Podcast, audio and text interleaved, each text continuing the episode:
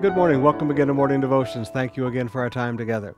Paul says that my role as a pastor, part of that role is to equip the saints for works of service.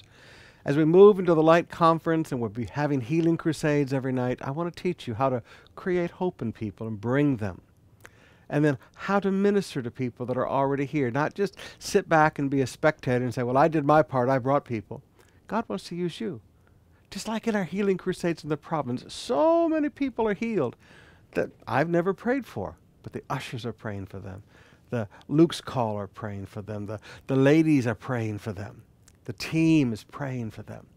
I challenge you, let's minister together this next week during the Light Conference. But right now, I want you to come with me to 1 Thessalonians chapter 1. And the principle I want to teach you is simply this.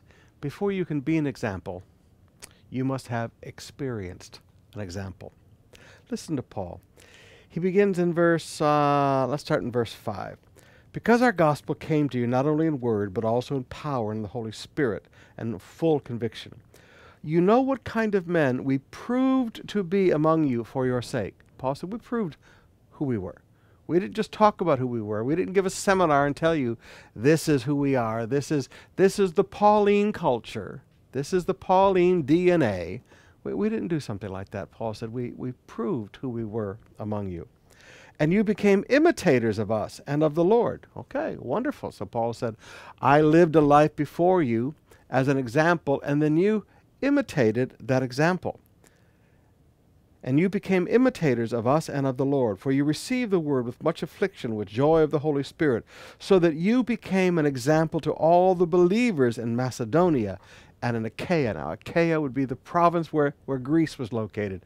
Macedonia was another province. So, in these two provinces, the church of Thessalonica became the example. But they became the example because they had watched Paul and his team's example of how to live the Christian life. And then, as they watched that example, they imitated that example. And then other people could look at them and imitate the example of their life. Now, again, the principle is simply this you could never be an example until you have studied and learned to imitate an example. This is why children always watch the, the kuyas or the ates above them. They're, they're learning what to do, they're learning what to say. This is why, why at every stage of life we, we look to people that are older than us, like I look at Brother John and Sister Pat. We look at them and we say, okay, now this is how they're they're working on their life at this stage of their life. We always follow patterns, we always follow examples.